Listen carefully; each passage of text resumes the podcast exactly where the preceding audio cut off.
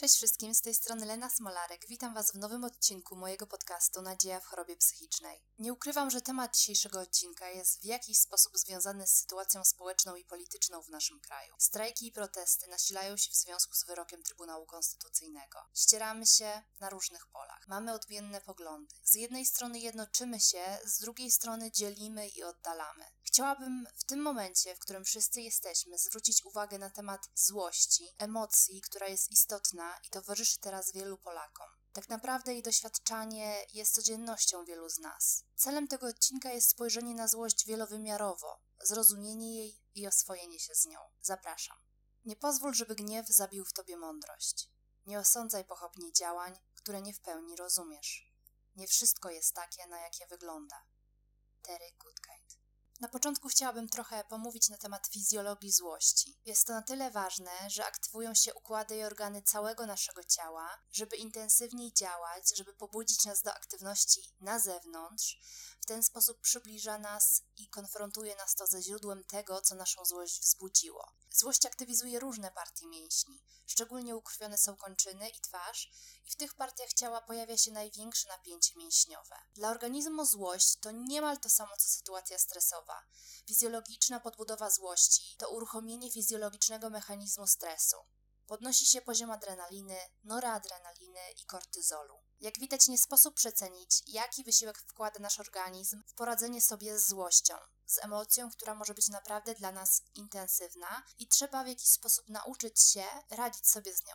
Jak widać, złość bardzo oddziałuje na nasz organizm i ważne, żeby umieć poradzić sobie z nią adekwatnie. Nie jest to łatwe, ale uczymy się tego przez całe życie. Widzimy, co nam nie służy, co nam służy. W procesie potrafimy znaleźć w tym wszystkim jakąś równowagę. Jednym przychodzi to łatwiej, innym trudniej. Wiele zależy też od naszego charakteru, tego w jaki sposób jesteśmy właśnie fizjologicznie przystosowani. Ale postaram się tym odcinkiem wskazać na pewne mechanizmy, być może też sposoby radzenia sobie ze złością. Ale co tak naprawdę chce nam powiedzieć nasza złość? Złość ma dla nas kilka komunikatów. Może mówić o tym, że coś nam zagraża, czyli naszej integralności psychicznej czy fizycznej, naszym zasadom, wartościom, przyzwyczajeniom. Może też pojawiać się wtedy, kiedy któraś z naszych potrzeb nie jest zaspokojona, a powinna być zaspokojona, lub czujemy, że coś narusza nasze granice psychologiczne lub fizyczne. Złość ma także uzasadnienie społeczne. Ta emocja pozwala bronić swoich granic w sytuacji, gdy inni chcą je przekroczyć. Jest jak taki alarm. Uwaga, obcy na moim terytorium. Kto się nie złości, ten tak naprawdę ma problem z zaspokajaniem swoich potrzeb.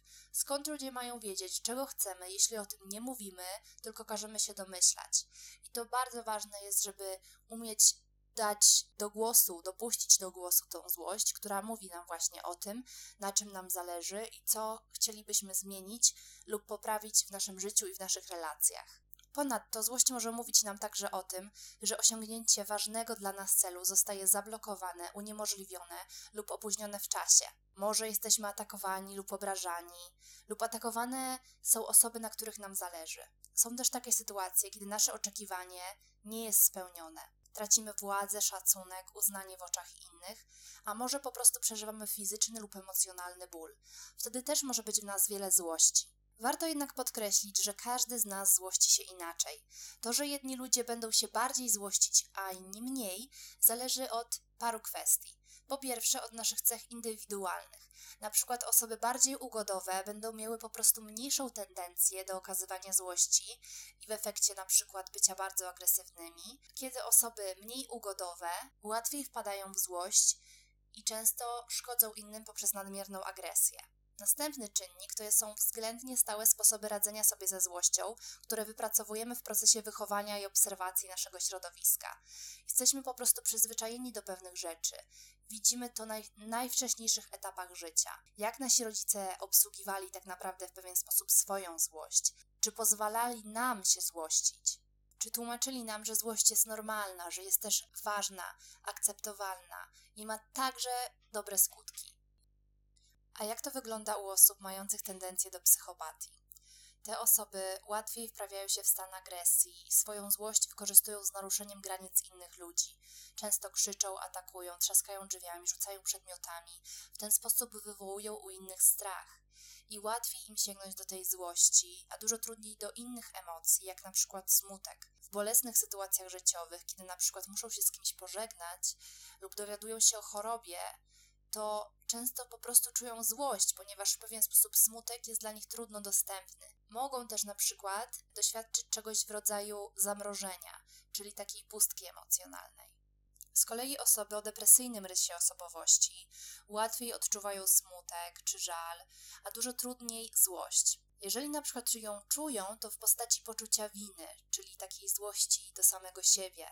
Też niestety często inni ludzie wchodzą w nasze granice, chcą od nas zbyt wiele, no nie zauważają tego, czego potrzebujemy, a my nie potrafimy odczuwać złości. Niestety ta złość, którą mamy w sobie, nie znika w tajemniczy sposób i dlatego kumuluje się w nas i może nam na dłuższą metę naprawdę szkodzić. Co zrobić, kiedy boisz się złości? Jeżeli na przykład Twój smutek jest schowany, jeśli dotyczy Cię taka sytuacja, w której łatwiej Ci odczuwać takie emocje jak smutek czy żal niż złość, myślę, że warto nad tym popracować, ponieważ ta złość będzie pod tym smutkiem przykryta. Na przykład wyobraźmy sobie dziecko, które w dzieciństwie było bardzo żywe, roznosiła je energia, domagało się uwagi rodziców. Gdy jej nie dostawało, to wpadało w złość. A rodzice byli bardzo zdenerwowani, mówili, że dlaczego robisz to mamie i tacie, nie powinieneś się tak złościć. Kiedy dziecko to obserwuje i słyszy te komunikaty, to uczy się, że złość jest zła, że należy ją tłumić, by nie narażać się otoczeniu. Taka osoba w dorosłości może stosować na przykład bierną agresję. Czyli powie coś niemiłego, by za chwilę stwierdzić, że nie to miała na myśli, nie wyrazi złości wprost, tylko na przykład będzie robić na przekór. I to bardzo często wpływa źle na relacje. A jeszcze trudniejszą sytuacją dla dziecka może być zaniedbywanie emocjonalne. I w wyniku tego dorosły potem nie potrafi odczuwać emocji, często nie radzi sobie z nimi, nie potrafi ich pomieścić w sobie, zrozumieć, na przykład wypiera, tłumi zarówno pozytywne, jak i negatywne uczucia. Może nastąpić zamrażanie swoich emocji, by nie czuć bólu. I osoby, które doświadczyły lub doświadczają traumy, właśnie mówią często, że czują pustkę, że są odcięte od swoich emocji. Ten stan nazywamy dysocjacją. U nich często w ciele nawet nie pojawiają się reakcje i to gdzieś się kumuluje i tym osobom trudno to znieść. I na przykład niektóre osoby, żeby poczuć cokolwiek, samokaleczają się. Bywa też tak, że czujemy jakieś emocje, ale nie umiemy ich rozróżnić i nazwać. I ta dysfunkcja wynika z tego, że nie nauczono nas ich identyfikować, czy właśnie kazano tłumić. Bardzo ważne jest pozwolenie sobie na przeżycie złości w związku z daną sytuacją. Takie zajęcie się złością, na przykład nawet ponarzekanie do najlepszego przyjaciela na kogoś, kto nas wkurzył, czy pokrzyczenie w domu z samym sobą. Czasami jednak te metody nie wystarczają i nie umiemy radzić sobie ze złością. Wtedy przydatna może być psychoterapia. Też tutaj kłopot polega w tym, że często osoby, które na przykład też korzystają e, z leczenia u psychiatry, biorą leki, które w jakiś sposób tłumią pewne emocje w nich, wyciszają, ale do takich skrajnych form, że ta osoba po prostu jest taka trochę zagłuszona, nie doświadcza tego świata realnie to jest na pewno bardzo trudne, jeżeli chodzi o połączenie tego z psychoterapią, ponieważ nie nauczymy się y, obchodzić ze złością, jeżeli nie będziemy jej czuć w sobie, jeśli nie pozwolimy jej wybrzmieć i znaleźć po prostu miejsce w sobie na nią. Ciekawym aspektem jest złość zatrzymana w ciele. W psychosomatyce to może się wiązać z różnymi dolegliwościami bólowymi, przykład głowy, karku, brzucha i innych części ciała ponieważ złość jest bardzo intensywna, aktywizuje emocje, jeśli nie pozwalamy sobie na jej realizację, to w jakiś sposób właśnie siedzi w nas, kumuluje się, objawiając się przykład bólami głowy, czy brzucha, czy innych części ciała. Jeśli nie pozwalamy sobie na realizację tej emocji, to będzie w nas siedzieć, kumulować się i potem objawiając się różnymi schorzeniami. Według Aleksandra Lowena, amerykańskiego psychiatry i psychoterapeuty, twórcy bioenergetyki, nosimy w sobie niewyrażone emocje, głównie smutek i złość. Jeśli jako dzieci nie mogliśmy sobie pozwolić na okazywanie uczuć, czuliśmy, że to jest nieakceptowane, jesteśmy za to karani, to może być tak, że to wszystko w nas jest i w jakiś sposób, jeżeli nie uwolnimy się od tego, co w naszym ciele zostało y, przez te emocje w jakiś sposób uszkodzone, to nie pójdziemy dalej.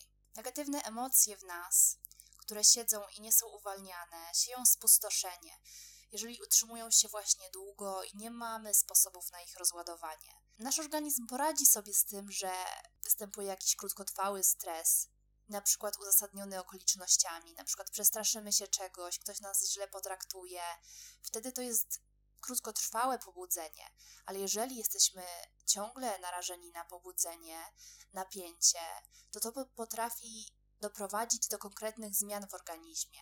Osoby narażone na długotrwały stres, na przykład wywołany nieprzeżytą złością, są w podwyższonej gotowości do działania. Pod wpływem stresu obniżeniu ulegają elektrolity, np. magnez.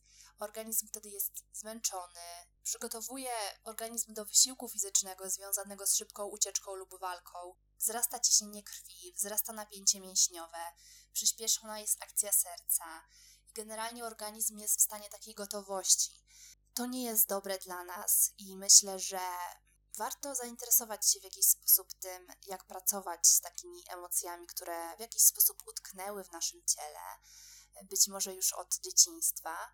I tutaj terapia Aleksandra Lowena, czyli terapia bioenergetyczna lub inne techniki związane na przykład z ruchem mogą być bardzo skuteczne. Kolejnym ciekawym aspektem jest pytanie, co tak naprawdę jeszcze wzmacnia naszą złość. Myślę, że przekonanie, że zostaliśmy na przykład potraktowani niesprawiedliwie, przekonanie, że osiągnięcie ważnego dla nas celu jest zablokowane, uniemożliwione, obwinianie siebie lub innych osób za przeżywanie cierpień, za jakąś przykrą sytuację, przekonanie, że powinno być inaczej niż jest, skupianie się wyłącznie na własnej racji, brak umiejętności dostrzeżenia i uznania argumentów innych, ocenianie ludzi i sytuacji jako złych, wielokrotne wspominanie i rozmyślanie o zdarzeniu, które pierwotnie wywołało gniew. A jakie ryzyko dla nas niesie złość? Nasza uwaga może się zawężać do sytuacji, która wywołała nasz gniew. Tracimy zdolność do widzenia szerszego obrazu, zauważenia wszystkich powstałych okoliczności. Zaczynamy wyobrażać sobie kolejne sytuacje, w których dana rzecz czy sytuacja wywołała nasz gniew. Ciężko nam zrozumieć drugą osobę, a także odczuwać współczucie wobec drugiej osoby. Poza tym ekstremalnie silna złość może wywołać stan depersonalizacji, poczucie bycia oddzielonym od ciała, czy dysocjacji, czyli chwilowej utraty świadomości siebie i swoich zachowań, a nawet odrętwienia. Pojawia się pytanie, jak radzić sobie z nadmierną złością. Myślę, że bardzo ważne jest, żeby po prostu dopuszczać ją do głosu. Często jako społeczeństwo nie mamy wyrobionej takiej umiejętności, ponieważ mówi się nam, że człowiek musi się spokojnie zachowywać, że nie można dawać się ponosić emocjom. A te emocje w nas są i one po prostu nie znikną. A my, uczeni od najmłodszych lat, żeby tej złości nie pokazywać, nie czuć, jesteśmy w tej pułapce. Uświadamianie sobie swojej złości, pozwalanie jej, żeby w nas się pojawiła, jest kluczowe. To nie o to chodzi, żeby być agresywnymi, bo musimy też pilnować, żeby ta złość wyrażała nas i to, co się w nas dzieje, w sposób po prostu bezpieczny dla nas samych i dla innych. To jest ważne, ale tylko jeżeli nie pozwolimy tej złości przerodzić się w niekontrolowaną agresję. Jest ważne dlatego, że pomaga budować bliskie relacje, ponieważ uświadamiamy sobie swoje granice, pokazujemy na co się zgadzamy, a na co nie. Bardzo ważna jest tutaj skuteczna komunikacja. To znaczy, że na przykład podczas rozmowy używamy sformułowania ja, czyli mówimy o tym, co nas zdenerwowało, o naszych uczuciach, o tym, co nam sprawiło przykrość, zamiast skupiać się na tym, jak wkurzyła nas druga osoba, co jest z tą osobą nie tak. Niektórzy ze złością radzą sobie poprzez wysiłek fizyczny czy sport. To redukuje napięcie, często pomaga nabrać dystansu do całej sytuacji. Równie skuteczne może być słuchanie muzyki, relaksacja, medytacja. To pozwala ukoić zmysły i skupić się na własnych potrzebach. Ale jeśli nasza złość jest nadmierna, nie potrafimy sami sobie z nią poradzić, to warto udać się do specjalisty, który od początku prowadzi nas tak, żebyśmy umieli te emocje w sobie dostrzegać, w sobie czuć, żeby to przebiegało w jak najbardziej zdrowy i wartościowy dla nas sposób. Na koniec chciałabym bardzo podziękować, że słuchaliście dzisiejszego odcinka. Zapraszam Was na mojego Instagrama Nadzieja w chorobie psychicznej, jeżeli chcecie się podzielić jakimiś wrażeniami lub po prostu refleksjami na ten temat. Trzymajcie się i do usłyszenia za tydzień.